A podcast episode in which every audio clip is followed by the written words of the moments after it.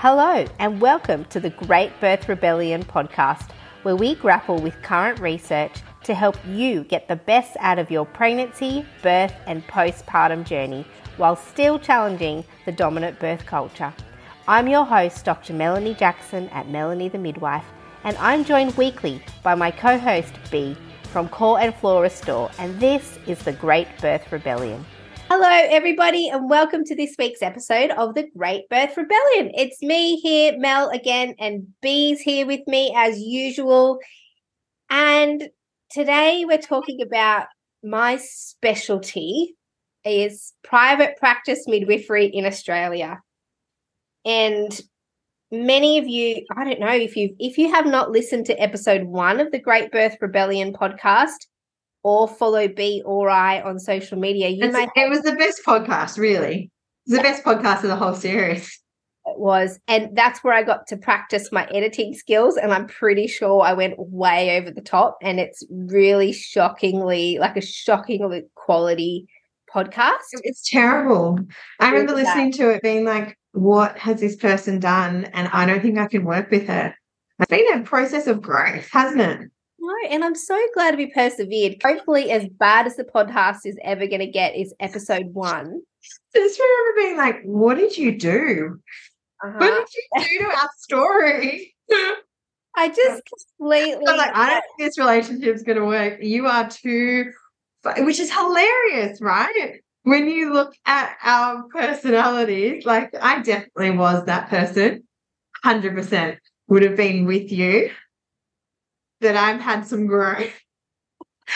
but whole life, you're totally rebellious. And then there's this control part of you that's not rebellious, that's like has to had to edit everything out. And I was it didn't fit. Like when I listened back, it's the only podcast I've ever listened to of ours.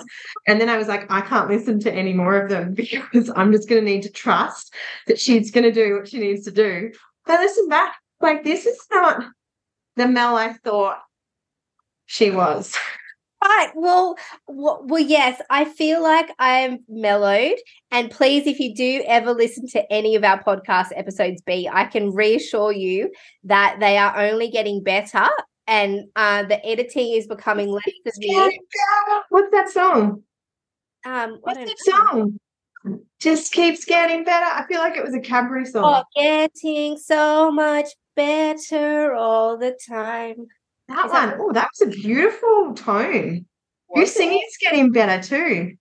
Wow. Okay. Look at us growing in our skills. and um, yeah, I mean, what I'm trying to say about that episode one is that we gave people a bit of. Because you butchered it. That's what you're trying to say.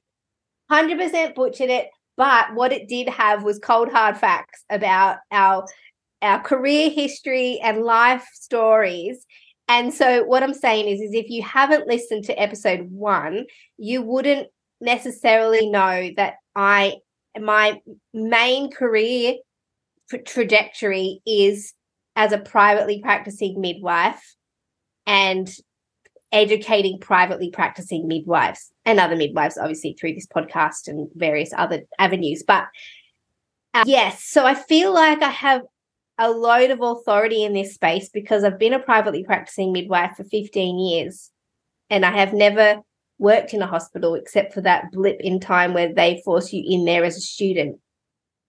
So, yeah, I feel like if anyone's going to talk about private practice midwifery in Australia, it's going to be me and I'm here for it and and I have my own podcast, so I get to do that. I will also mention to everybody that B is currently walking on her treadmill and podcast in, in a skirt, in a skirt and, and sandals. Hundred percent. So you know, yeah, the standards have definitely changed since episode one. It's a beautiful episode already. We'll see. This was all been edited out.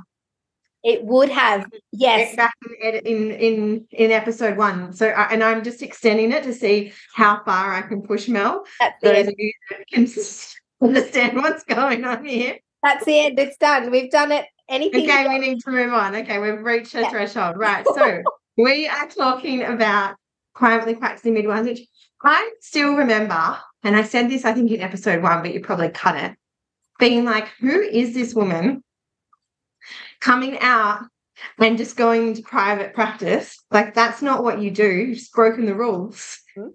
Haven't done your time. Also, who is this woman going in with the big guns straight away? Like, how dare you just work with Anna Darling straight off the bat? Who gets to do that? Uh I 100% just completely flipped the system on its head and obnoxiously and stubbornly just pursued the path of private practice like a complete Why? idiot. why did you not want to work in the system at all? Okay. Well, I guess my backstory is I was a naturopath first. And so when you're a naturopath, you have this very strong belief that the body works and that physiology is is king and that you can trust it and that the body's capable, which is the same philosophy that midwives are supposed to have around birth, right? So I thought, great, naturopathy, midwifery, they're both wellness based, where you're looking after well people going through various life stages and you want to support them with your therapy, with your medicine, with your skills, whatever you've got. And so then I went in thinking this is what I'm going to do as a midwife is just support physiology as I do as a naturopath and realized that the system is not geared towards supporting physiology. It's geared towards believing that childbirth is a illness that needs treatment which which was the complete opposite to the naturopathic philosophy. And in the naturopathic philosophy we fight against the medical philosophy that separates mind and body and that tries to treat everything and define everything and box everything in and so when I was looking at midwifery and the hospital, I was looking at it with naturopathic eyes and going, whoa, this is so wrong. And so I just couldn't get my mind to tick into believing that medicalizing childbirth was a good idea and knew that if I kept working in a system that made me do that, that I would make myself emotionally, mentally, and physically sick by doing something that was so against my moral expectation of myself. Okay, but did you work privately as a naturopath? Yes. Okay, so you already had the experience of working privately, which is mammoth, right? Because most of us that go into midwifery don't have that, Mhm. right? Because I so I got I did my prescribing course and I did everything. I had everything ready to get endorsed back in 2016, right? And I didn't put it in, even though I was on the board of directors for the Australian College of Midwives when this was all getting passed, and everyone was like, everyone just get endorsed so that, you know, we've fought so hard for this thing. Everyone, every midwife just needs to get endorsed so we can prove that we needed it in the first place, kind of thing. So that's why I kind of did it because I had zero intentions of ever working privately. Zero because I liked the stability of the system. I liked that they paid me. I liked that I knew what pay I was going to get. I liked that they sorted out my superannuation and my tax and they found me the clients, right? Like just, and that I wasn't in, huh, this is hilarious because this, I just almost blurted this out without thinking about what then happened after that, with thinking I was safe and I was never going to get in trouble, um, which is hilarious because I got in big trouble in the system. But I always felt safe in the system for all the reasons. Whereas you entered the system already knowing that beautiful glimmer or possibility of working privately and knowing probably so much about it that, that comes to this, right? Because there's a lot working for yourself that is big. And you think about the people that do midwifery, often we're women, often we're mothers, often we're time poor. And so to set this kind of stuff up is huge. So yeah, I did all the things and then I never put the paperwork in because I was like, why would you want to work privately? That is so scary. Mm, Well, I mean, yeah, there are elements that are scary depending on your mindset. So, and and you bring up an interesting point which I'd not previously considered why it probably felt less frightening for me to enter into private practice. As a teen, my dad owned businesses, and as a teen, he put me in managerial positions in some of these businesses during my HSC. I got sent to conferences on how to run these this franchise. And as a 16 year old, sat in room with business people because my dad couldn't go to the conference. So he would send me to report back on what head office was saying.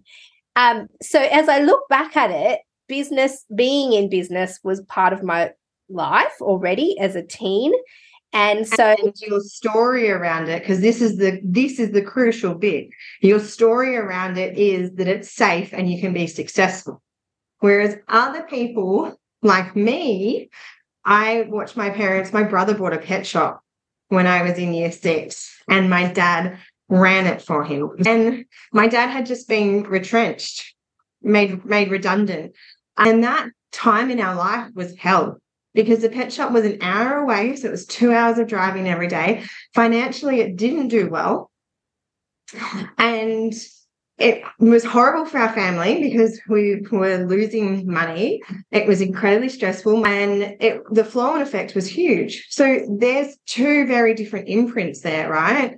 Which is you've got as a 16 year old teenage girl going to conferences like what that builds in your personality and what that sets you up for is massive, right? Like that is a huge part of your story and your belief system of I can do this, I am powerful, I can make my way, it's safe. And I can be, and it, and it's going to be successful. Like that's your path. Whereas I've got don't do that. Don't go private. That's scary. That's not good for the family. Just stay within the system in the workplace. That will keep you safe. And so I wonder if, as we're telling our stories, people are starting to reflect on theirs and what they grew up with and money stories, because most of us have huge, huge money stories and they hold us back a lot. Some of them push us forward, and yours pushed you forward. Mm.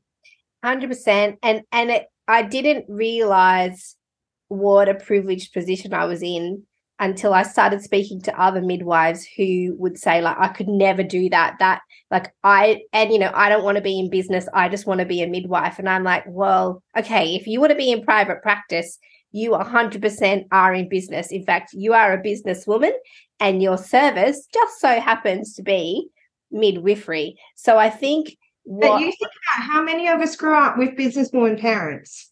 Correct. Right? Yeah. Like I have totally flipped thousands of generations of stories around with me mm. because I am the paid worker in my family and my husband is the primary caregiver. My children are the only children in our whole ancestral line on both sides that are watching a woman do that.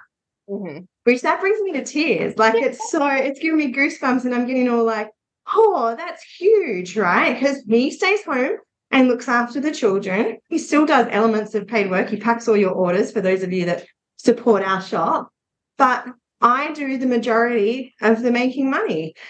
I just want to tell people I'm thoroughly impressed because B spent this whole time walking. She doesn't even sound puffed. I mean, maybe she does sound. I, I think I, I think I sound a bit puffy, but that's okay. It's just cut out on me. But I'll just keep talking and then I'll mute myself and fix it.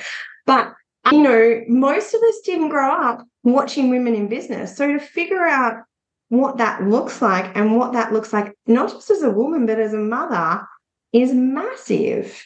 And what we've also not been offered here, particularly in Australia, is when you go in to learn to be a midwife and go to university, we're absolutely 100% groomed and assumed that you're going to be working in a hospital setting and that you're going to fall into line and that you're a good girl and you'll you will slot into the hierarchy and do what's expected.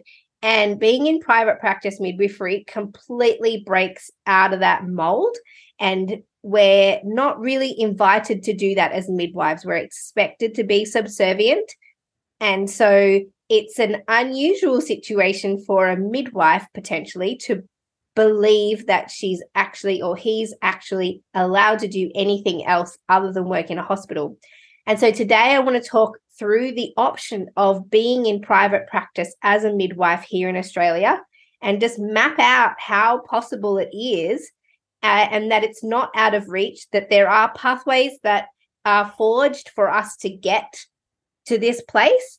Um, they're not necessarily illuminated with all the exact signage that you need, so you know which way to go. But hopefully, today's episode will help bring some light to how you could possibly break out of the expectation that you are going to be working in a hospital for the rest of your life as a as a midwife and explore the possibility of what private practice could midwifery could offer you and I'm particularly geared it towards australia because the legislation is so different depending on which country you're in. Like if you're in New Zealand or the UK and other different places, and even in the US, some some places midwifery is illegal in the US. It's insane. But so I'm very specifically speaking to the legislative climate here in Australia, but there would be takeaway points for people who are listening to this that are not here in Australia. So why don't we kick off with basically what can private midwives do. So essentially, you know, if you're working in a hospital, you might have found yourself stuck in on a particular ward, antenatal, birth. Oh my gosh, B your your camera just changed. All I had was a massive shot of your boobs. There it is. okay. I'm trying to concentrate. trying to be I was increasing my speed because I'm not talking now, so I need to I need to work it a bit more. This podcast recording is training for killer. You're welcome. glad to help with that. Uh, so, all right. So, what can private midwives do? We can work within our full scope of practice across the full continuum. So, that can be a really challenging place for midwives to find themselves because the main pathway for midwives is that you can get pigeonholed into a particular ward a particular role antenatal birth postnatal. Some of us are lucky enough to have found a position in mgp programs midwifery continuity of care programs and publicly funded home birth programs. But the vast majority of midwives are on a roster on a particular ward often doing the same thing every week. What private midwives do is the full scope the full scope of midwifery, everything we can possibly do, we do that every week. We do antenatal care, postnatal care, birth care, breastfeeding support, all of the things that we are trained and capable of doing as, as midwives, we are allowed to apply that to ours. So basically, what does that mean? What does scope of practice mean for the people who aren't into midwifery speak? Well, basically, after a woman has a referral to our services, and I'll talk about referrals later, we as private midwives can do all their pregnancy, all their birth, and all of their postnatal care. If they choose to birth at home, we can do all their birth. And again, we'll talk about the birth issue later. If they're having a hospital birth, it looks different depending on your midwife. But essentially, we can do all their care. And if they are a well woman that doesn't need the involvement of any other healthcare providers, we might be the only person that that woman ever sees in her pregnancy outside of the initial referral that she would get from her GP to our services. So we can work and do work collaboratively for women's needs. And that is where private midwifery works best, is where the midwife acknowledges her scope of practice or his individual scope of practice and then when they've identified that they're out of that scope of practice or that the woman's care needs need to be escalated, then we can refer to specialist services like an endocrinologist or an obstetrician or a pelvic floor specialist or whoever it is that the woman needs to see if they if if the woman's needs have outstretched our scope. We never stop being their midwife though. So we are their the base level of care for them. And if they remain well, we might be all they need outside. And, you know, then the woman obviously sources people like acupuncturists and osteopaths and physiotherapists and all these things as well. But it's not like we we used to be called independent midwives we're not independent we are still dependent on the system of other maternity care providers who can serve the needs of this particular woman and we provide postnatal care all the way up to 6 weeks so not many midwives get to provide women with postpartum care up to six weeks. And we're Medicare funded to do that in private practice. And we have all the equipment that is required to do all of those that work. We can prescribe medications. We can refer women to for blood tests and ultrasounds and other antenatal tests. Women can get a Medicare rebate for a portion of their care with private midwives. So our work is deeply ingrained in the legislative framework and landscape for midwifery care here in Australia. We're not employed by a hospital, we're self employed, as we're talking about. So we have to open, operate, market our own businesses. In order to get the Medicare rebate, there has to be at the moment a collaboration with a obstetrician or a GP obstetrician. Is that right? So yes, and we'll talk about the the legislation that's around this. Yes, so what happens is is the woman. I mean, there's a few different ways you can do it, but the woman finds out she's pregnant. She goes to the GP and says, "I'd like to hire this private midwife." Ideally, the GP would say, Great, here's your referral to your private midwife. Ideally, because they do say no. I had a woman the other day say she went to four GPs to get a referral. Well, unfortunately, they are entitled to say no. We are required to have a referral or what we call a collaborative agreement, but uh, GPs and obstetricians are not required to provide that. So they can opt out, but we as midwives and the women cannot opt out, particularly if they want the Medicare rebate. Yet, though, because I heard it's changing. Correct. So Medicare has announced, and they announced it in the budget in June or July, that they will no longer be requiring the woman to get a GP referral in order for them to access Medicare. But unfortunately, this this collaborative requirement is actually linked to other parts of the legal framework. So, for example, I need to have either a collaborative agreement or a GP referral in order for my insurance to be valid. And it, in the safety and quality guidelines that we follow, it also mentions that.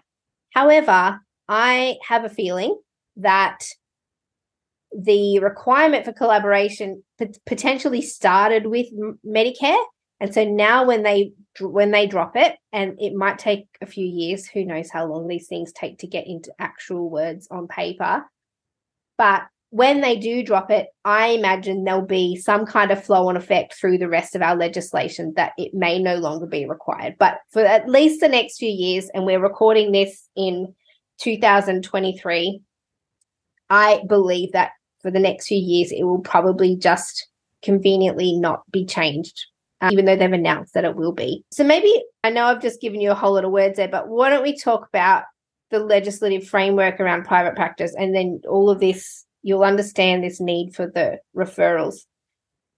So when I when I started as a private midwife, and this is how I could just literally walk out of my training and into private practice, it was 2009. Back then, all you needed was to be uh, registered as a midwife, and then you could gather a whole bunch of whatever gear you thought you might need to be a privately practicing midwife and then you just started taking on clients and off you went.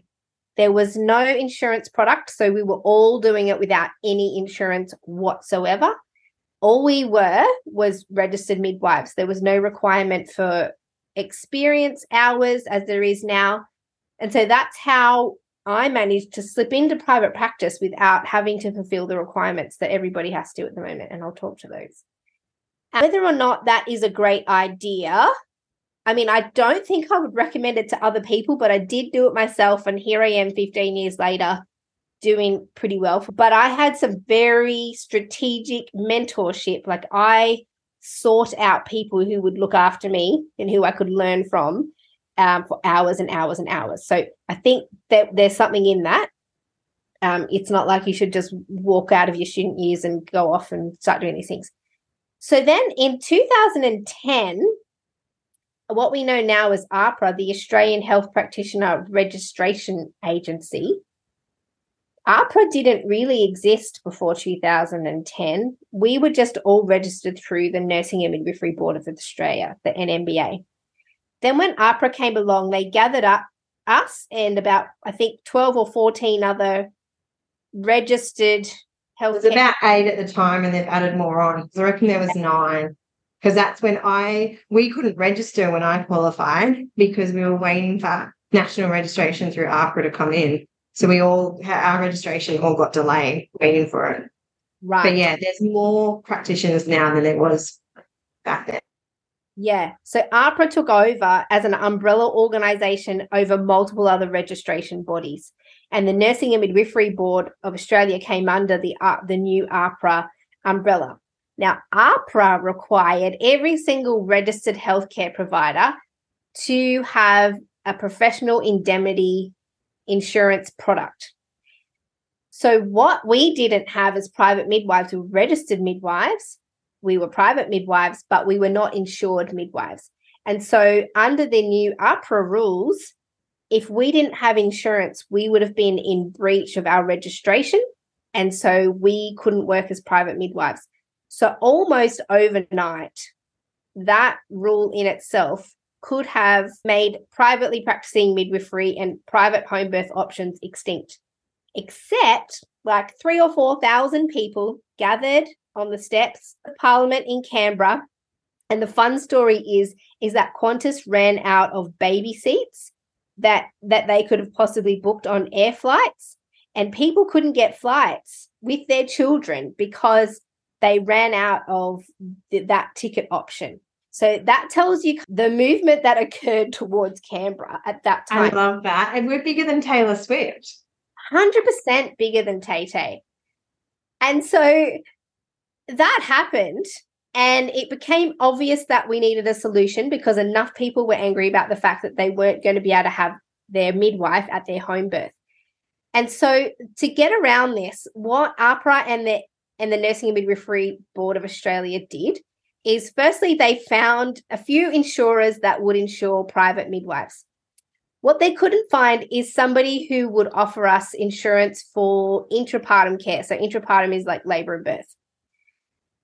So, we had an insurance, have an insurance product that covers us professional indemnity insurance for the antenatal and postnatal care, but does not cover us professionally for birth care.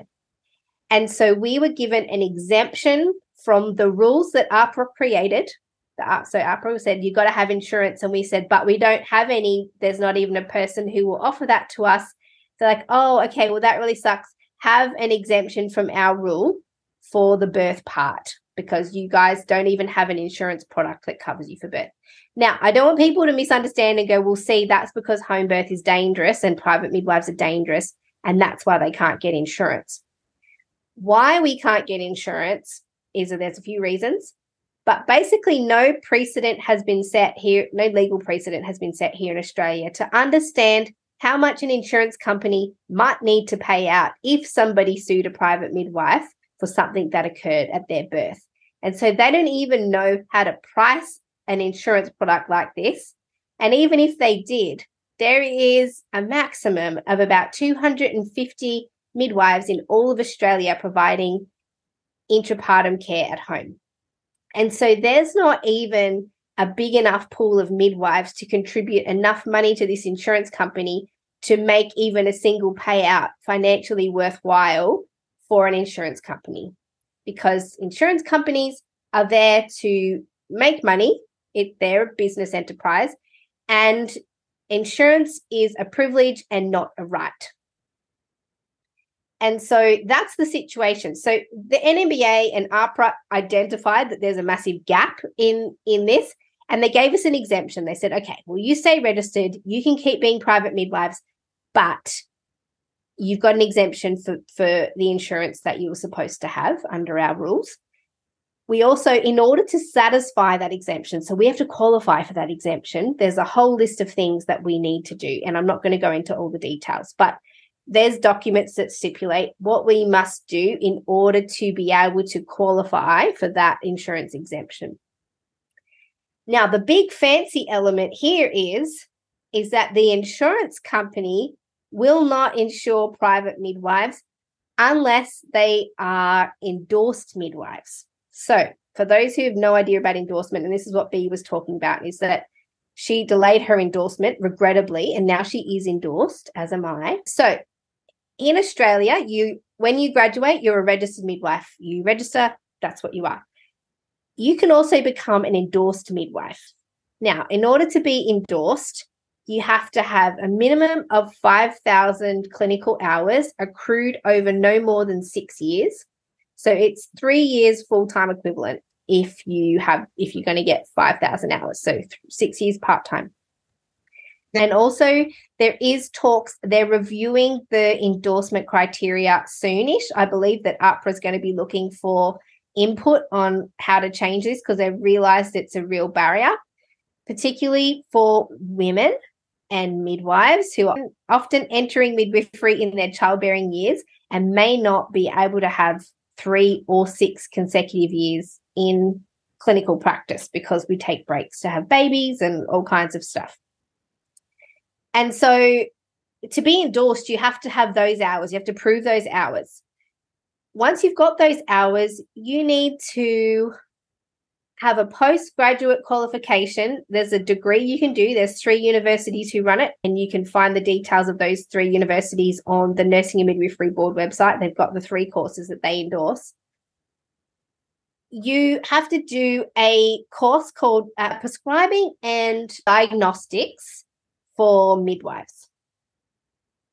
And so you do that. Some of the courses are six months, some of them are faster, some of them a year. You can, you know, anyway, have a look at the details. So you have to have those two things just to apply to get endorsed. So, so you've got all that now. You've done you've done your extra qualification. You've done your five thousand hours. Then you apply to be endorsed. Unless you're endorsed, you can't get insurance. So every single private midwife in Australia is endorsed because we have to be insured for our activities in antenatal, birth, and postnatal care. And the other thing we get if we are endorsed is a Medicare provider number and a prescriber number, and we can purchase the insurance, and then we can start giving midwifery care, fully insured, except for the birth, and give referrals and scripts and everything that the woman might need. So that's the pathway, the, that's the legislative pathway. And once you've satisfied all that and you've entered into private practice, then there's a whole lot of legislation that governs how we can practice. So we work under the Nursing and Midwifery Board have formulated this quality and quality and safety guidelines, which require us to have a collaborative agreement or a referral to our services that demonstrates some kind of collaboration between either a GP who can provide shared care or an obstetrician, or you can have an agreement with the service. And there's some differences state to state and amongst the territories. Queensland's got their act together with visiting rights to a lot of hospitals. Here in New South Wales, there's one that midwives can get visiting rights to, and there'd be a spattering of them around Australia. So yeah, that's the and so that's the collaboration requirements. As I said, midwives are required to collaborate and receive referral and get referrals for their clients or from their clients. But GPs, obstetricians, services are under absolutely no obligation to agree to that. And that's been a real sticking point and a real challenge. So, the other thing that these quality and safety guidelines require us to do is um, work according to the Australian College of Midwives consultation and referral guidelines. And so there's all of these little avenues that we need to be across in order to be able to prove and demonstrate that we're working according to our legislative requirements. And I know this sounds like really big and super scary and complicated. It's not, once you get your head across this, it's not as complicated as you think. This is kind of the groundwork understanding. And then it's one step at a time, like we talked about last week with managing hemorrhoids. Um, inch by inch, what do you say? Inch by inch, life's a cinch, mile yard by, by yard, yard by too yard, damn hard. Too damn hard. So if you want to get into private practice, it's inch by inch. It's one bite of the elephant at a time and before you know it, you are endorsed, you're insured, you're following the guidelines, you're taking clients, all the things. Now, another little fancy quirk. So let's say I've looked after a client all through antenatal care. Cool. I'm insured. I'm endorsed. I'm doing all the things. She goes into labor. She's planning a home birth, which is something that us as private midwives often, this is our usually the bread and butter of our work. There are some private midwives who only work in hospitals, and that's a whole other avenue. But a lot of midwife, private midwives get into it in order to provide home birth services. So let's say we are at a home birth and go, oh, hang on, we need to transfer. So we transfer into hospital. Um, the Nursing and Midwifery Board have required that once we move into hospital, we are no longer the clinical care provider of that woman because she's entered into a service. It's the expectation is, is that the hospital takes over clinical care of that woman, and we are relegated to being a support person, we are not allowed to provide what looks like midwifery care. And so that's an insurance issue, basically, because we aren't staff in that hospital. Their insurance will not cover our activities, and our insurance does not cover our activities for birth. So, what the NMBA is saying is that once you step into a service, you need to give over clinical care of that client to the hospital staff. Now, I know that sounds a bit scary, but as private midwives, we come with we come with you to hospital and we're with you for support. In the hospital, a lot of what happens is is that we turn into your biggest advocate and your biggest bodyguard and help you navigate the system. So whilst we most midwives when they enter in the hospital unless they have visiting rights at that hospital uh, go in there as your support person. That's the the basic legal framework around this absolute chaos. And as I said, there's not that many private midwives. And part of the reason is is these pathways and the requirements for private to get into private practice midwifery are not really forthcoming, easy to find, or easy to navigate. And so a lot of midwives are deterred because it feels too hard and too big uh, they might be at a stage in their lives where they're focusing on having and raising families and so can't put their thoughts in this complex area that also requires them to be a business person. And so it's um, a bit precarious a bit tricky but 100% possible. I mean because i'm doing it currently. That's pretty much all I prepared, B I don't know if you have any fancy questions or anything that you feel like I missed. No, bigger picture here is are you happy doing what you're doing? Mm-hmm. And if you're not, what's holding you back? Mm-hmm. That's the real work, right? That's understanding who you are, what stories you hold, what belief systems you hold, and working through that. It's that deeper stuff of what holds us back in anything in life. But I often find that's what plays out for us is the safety and security and feeling like it's a big beast that you don't know how to tackle because we weren't taught. Like if imagine if these were subjects that we completed in our uni degrees, what would midwifery and maternity care in this country look like? Would yeah. be completely different. And so that when we haven't been raised with that as an option, then for so many people, it's not even something that they think is a possibility because the seeds haven't been planted. You know, it's really about having people that you can access to show you the way mm-hmm. um, and guide you and mentor you because it can feel big and scary. And it's also about working through why it may feel big and scary for you. But I guess the biggest question you hear is I started to ask it and then I got diverted, which is something I usually do and you edit out, but what are you happy doing what you're doing? And if you're not, what would you want it to look like? And then what's stopping you from that? And I think that that's often the work that needs to happen first. And if more of us can do that, then we will shake the thing, we'll shake the whole setup and turn it on its head which will be incredibly powerful for not just midwives, but all the people we care for. And that's what it what it's really about, right? It's us coming into our power. The other day, and I'm going to totally butcher this, but we put off really valuable things because we think they're so big and hard, and we spend time on the invaluable things because they feel easy. But actually, the invaluable things often don't serve us and aren't that easy. And if we just flipped it around and just spent that nugget of time doing what is actually valuable to us. So, I mean, if you're listening to this podcast, there is part of you that has a little spark that goes, oh, maybe I could do this. Or maybe this is for me. Or maybe it's not for me right now, but I want to do it. And so I want to get the ball rolling. And that's what you so beautifully offer in your space as well. well I have a question around the hours that you need to get. Can they be with a private midwife? Or do they have to be in the system?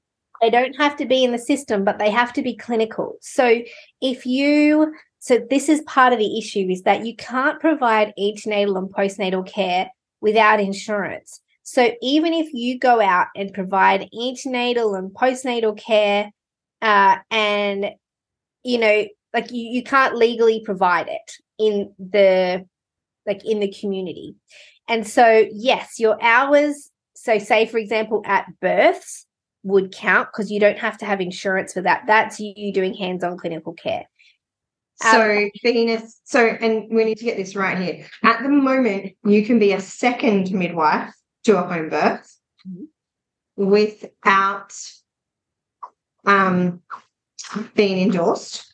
Yes. So if you were doing that a lot, you could get your hours up that way. But the reality of that is very small. So you might get some hours from private midwifery and some hours from the system. And that is a beautiful way, like that's your work experience, right?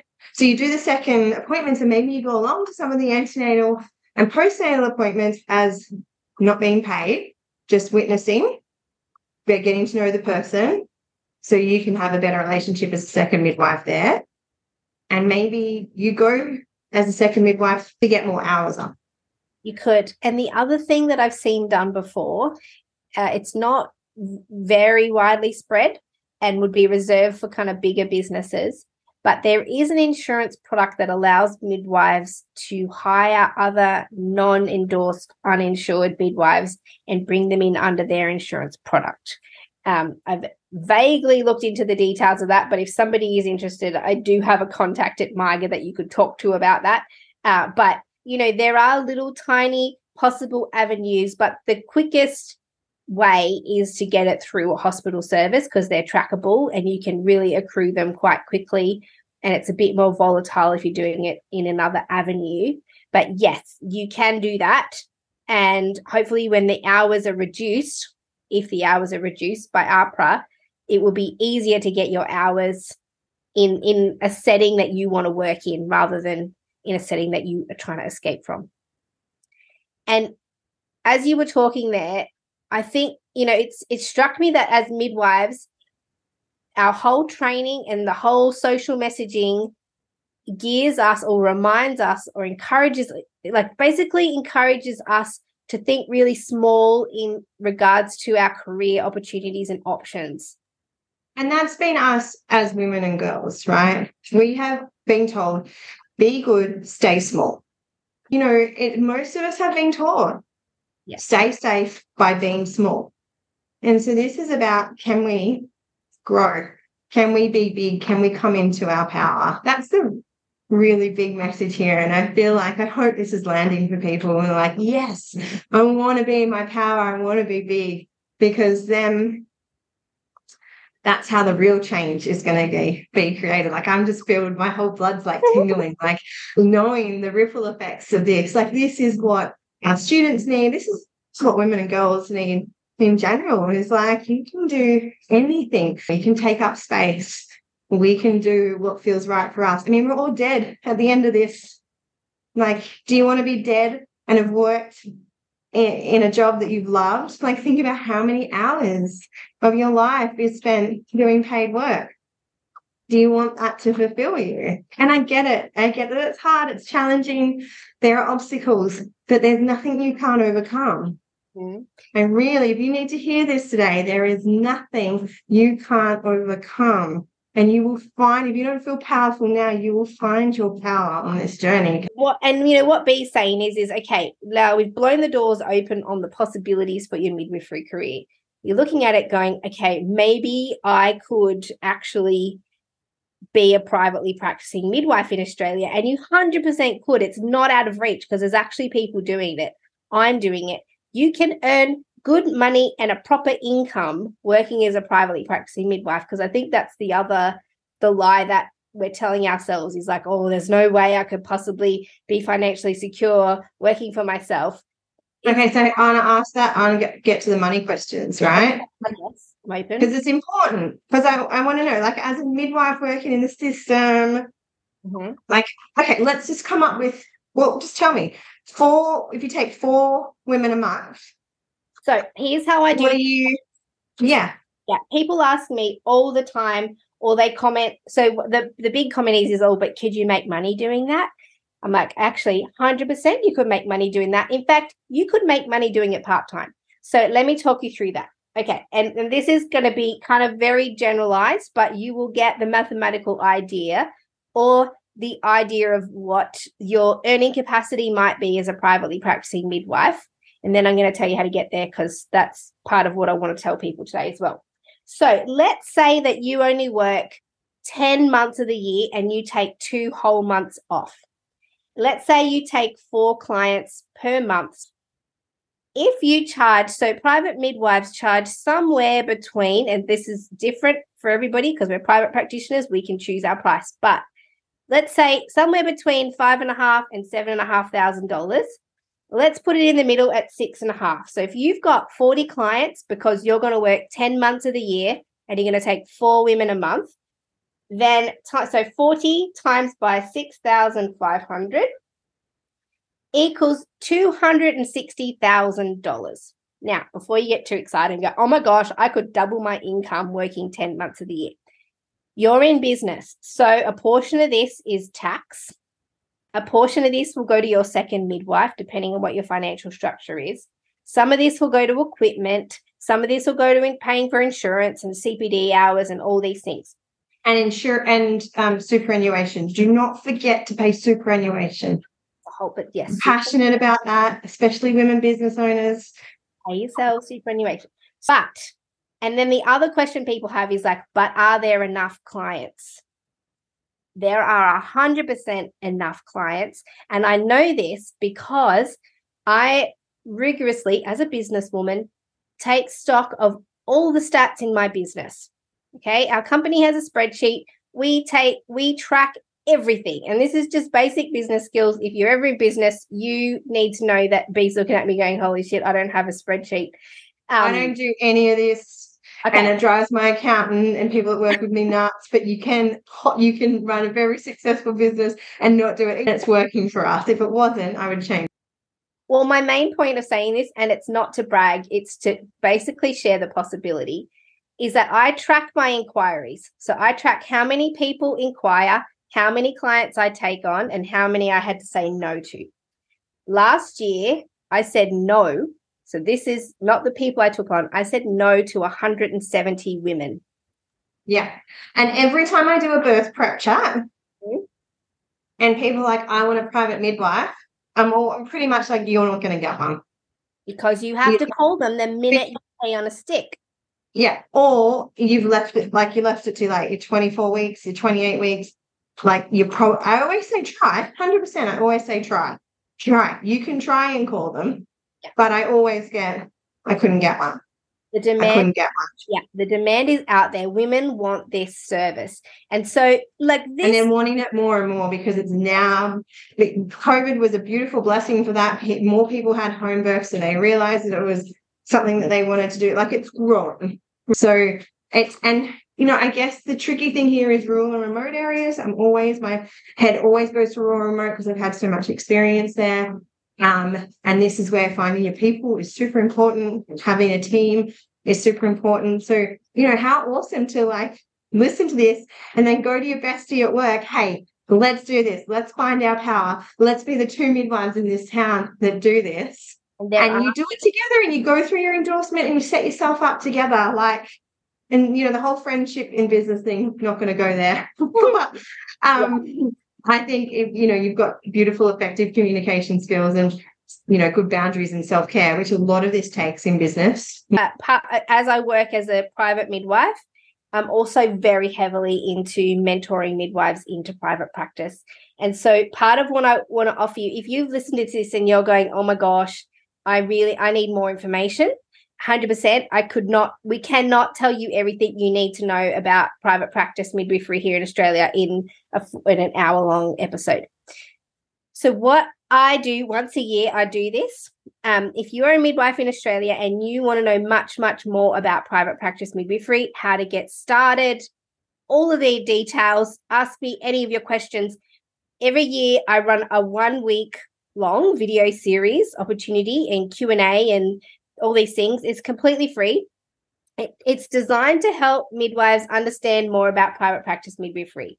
And it it starts on Monday, the 16th of October, 2023. But if you're listening to this later, obviously it runs yearly. Like you can still push the button and register your interest in when it comes around again for the year, you'll get access to that year's uh, series.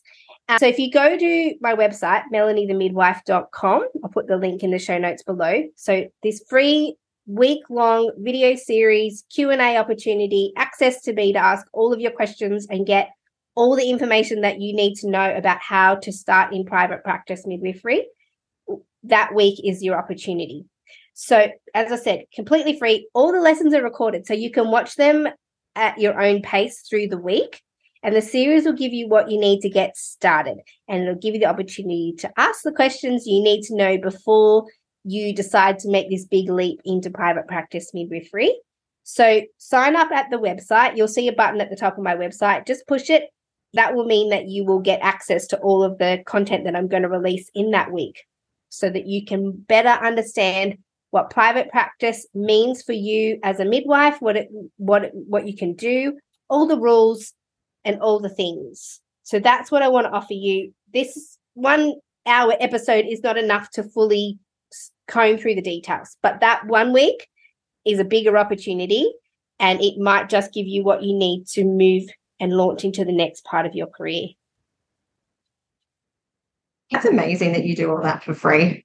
That's incredible. It's such a beautiful, what a beautiful contribution to the world, like to midwives and families in the flow effect. That's epic. So I guess well, I mean, I'm incredibly in like incredibly inspired to provide midwives with this level of mentorship and information because I was mentored. Like that's I believe that's how I passed through the threshold of moving into private practice is that I had amazing people behind me egging me on and telling me I could do it. My family, midwives who gave me their time and experience and opened up their lives. So, you know, this is me paying it forward. And there's not really anything like it in Australia where you could. There's nothing. And, you know, really, it's what we need, right? We all need just a lot of compassion and support. that midwifery typically doesn't, like mm. stereotypically, it's not known for that. Stereotypically, midwives are known to eat their young. And, you know, the amount of us that cried in the pan room as students can attest to that. And yes, even I cried in the pan room. oh, oh my God. And look where I am now. So, um, you know, this, I think this is what midwifery lacks. And there's, you know, a lot of divide. We even, you know, the whole caseload versus um, fragmented care, that fights. Private midwives versus public hospital midwives, they fight. Like there's so much. And so really that's what this is what it needs is for us to come together more and support each other. Well, the other hard thing is actually it's not all unicorns and rainbows in the private practice midwifery realm either. I mean, because this is business as well, there there are some midwives out there who do not want to help other midwives get into private practice because that encroaches on their territory that's a belief system that if somebody else comes in, then you're not going to get as much work. What happens if we flip it on the head and go, wow, now there's going to be more work? And again, it's working through your story to be able to hold that. I mean, you don't hold those stories because this is what you're doing. But a lot of it comes down to personality. And the fears that we hold. Mm, 100%. And so, yeah, I just think it can be really hard to break into private practice because there's a lot of barriers. Sometimes midwives aren't forthcoming with giving people the information. But do you know what mostly happens is that midwives are already so busy actually looking after their current caseload and their own private business is that they don't actually have time to invest in another person to help them along, uh, which is really challenging. And that's no, like, I don't want to, I'm not throwing stones at private midwives here, saying like it's our responsibility to, to grow the, the, you know, the opportunities. But it kind of is like if we don't start mentoring other midwives, it's very hard for midwives to uh, move into private practice off their own steam because this information is not forthcoming. So if you're struggling to find a midwifery mentor who will take you on this path to private practice, please do take advantage of that whole one week free information videos q&a opportunities starting from the 16th of october. If you go to my website as i said melaniemidwife.com just pop yourself on the register your interest list button at the top there and you'll get all that information and then you get then you get to make a decision about what you're going to do with the rest of your career and tap into opportunities that present themselves. And this is one of them. And now you know, and you can't say you didn't know and that you couldn't access the information because you can. Yeah. And what you're offering is really beautiful and amazing. So get on it, jump on it. If there's been a little fire in your anywhere, in your vulva, in your womb space, in your gut, your heart, your mind, wherever the fire is, we didn't start it. It's yours. We didn't start it. It's always burning. And now there's opportunities to put some more fuel on it. Get on uh-huh. Mel's stuff. It's epic. All right, we're done. I have walked a long way. I've got sweaty armpits. How far did you Sorry go? I've been huffy in your ear. Mel's going to listen back to this and go, oh, actually, you were huffy. No more treadmill. How far did you walk, B, during this episode? I don't know. It didn't do distance, it did time. I'm just, this is the first time I've used this treadmill, so it's just going to take some adjusting. I worked, walked for the whole time we've recorded, so an hour and 10 minutes. Very good. I'm impressed. I sat here on my. I can't handle sitting. Every come. Well, I was at a I was also out at a birth this morning and then on the way home saw a few clients before even getting to this podcast. So I feel like I've earned a sit down. You have. You've been at a birth. How was it? Yeah, it was good. It was good, mostly. After you, know, you were at a birth and then you saw clients and now we're here together. I had a massage this morning.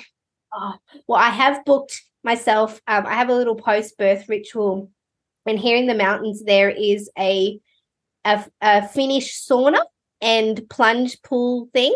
And so, so I, I know my post birth ritual is a um, sauna and ice bath journey. It goes for two hours. And so they call it sit.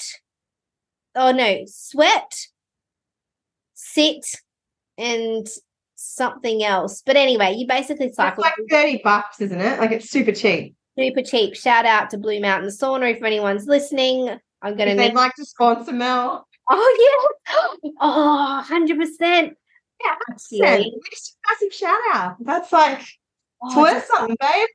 I did not even think about that. I'm like, I just mm. advertised you. You owe me money, or at least a few free sessions. Yeah, tell them. Hi, I'm Mel. That's the issue. We don't have our faces on the podcast thing. Oh, I know. people don't recognize us. Do you know what that. happens though? Do you know what happens? Um, actually, today the birth that happened, we we did transfer the woman in by ambulance. It was all fine. Don't be alarmed. Everybody was fine. It was all very precautionary. Nobody. It was beautiful. It was fine.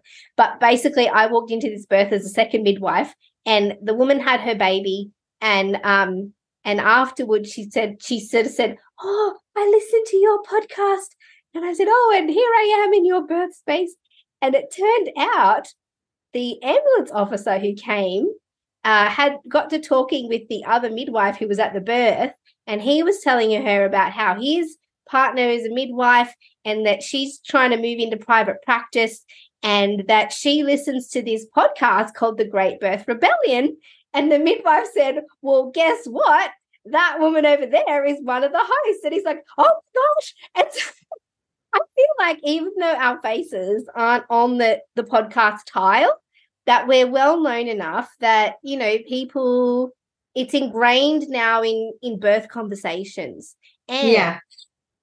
well, And we just ticked over to 400,000 downloads. half a million next month. Yes, it will be next month. It'll be half a million. And we've only just really, because we started podcasting in August 2022. So now it's September. So it's been just over a year. So nearly at half a million. I'm very proud of us considering how badly that. proud of all the listeners and the people, the people that print things out with QR codes and put them in I their hospital. for people to lovely. listen. Did you? She emailed me. Yes, that midwife emailed me. And, you know, because way back, I can't remember which episode it was. We were going to give her an award. You I'm were going to give her an award. I I'm am. not going to give her anything. Well, the fun story. So she emailed me. She said, I'm the midwife that put the poster up with the QR code. It was me. So anyway, I am like this close, uh, like a centimeter away from getting my getting the Great Birth Rebellion podcast merch sort of online stand Which. I have no saying, can I just say? I didn't even no get asked about it. No, Somebody asked me and I planted the seed and then you didn't even show me what it looked like Oh, have you seen it? It's on my it's on my Instagram. on your Instagram. It's on my Instagram. My my friend, I have a friend who I was also their midwife, and he's an artist. And I said to him, I want uh, a Great Birth Rebellion podcast logo or whatever it is, um, brand, and I want Design. a woman- a design. And I said to him, I want a woman sort of crouched down. She's going to be giving birth, but she'll be giving birth to this stream of light out of her vulva. And I want it to be like psychedelic, right? So anyway, the the first brief came back, and shout out to Nick Potts, a, that he's the artist, and he um and he drew this. He fully understood what I was trying to say, except was so on board that the woman had nipples and pubic hair, which is totally fine. But I said to him, I'm going to be putting this on shirts, and I don't think the world is ready for nipples and pubic hair on shirts just yet. So it's a it's a tapered down version, um, you know, but still my mum deeply dad. disappointed. Oh, Well, you know, there's still light coming out of a woman's vulva, and her legs are wide open. And like my mum and dad said that they probably couldn't wear those shirts. They love me. They support my work. My dad thinks I'll one day go to prison for it. But like you need to put your dad in the shirt and send him to a conference hundred percent, he's got to come to the convergence of rebellious midwives. wearing the shirt. That's going to happen. What's Mel's dad's name? Louis, my dad, Louis. Louis. At least your parents know you've got a podcast. My parents don't know I've got a podcast. Mine will share my social media posts. Like that's oh, how that's very cute. you know, he's way on board, very proud. Maybe doesn't understand everything of what's going on, but would probably, if I said to him, You've got to wear that shirt to my event, he'd go, Okay, what's the address? That's the type of dad he is. So, you know, stay tuned um, for the merch because it's not far off. I've actually already I've ordered the samples, so they're on the I their way. better get a free copy since I had nothing to do with it. Hundred percent. I think though, I reckon you, you would have nothing to add to the design because it's perfect. So right, I got to go. Okay, thanks for being here, everybody. That was this week's episode of the Great Birth Rebellion, and we will see you next week in our next episode. Thanks for listening with us today. Don't forget to subscribe to our podcast on your favorite podcast platform and join our mailing list at melaniethemidwife.com. Mel sends out weekly emails with access to all the evidence we use in this podcast. You can find out more about Mel at melaniethemidwife.com and find out more about me, B, at coreandfloor.com.au. We can't wait to bring you next week's episode of The Great Birth Rebellion. Yeah! Done. All right.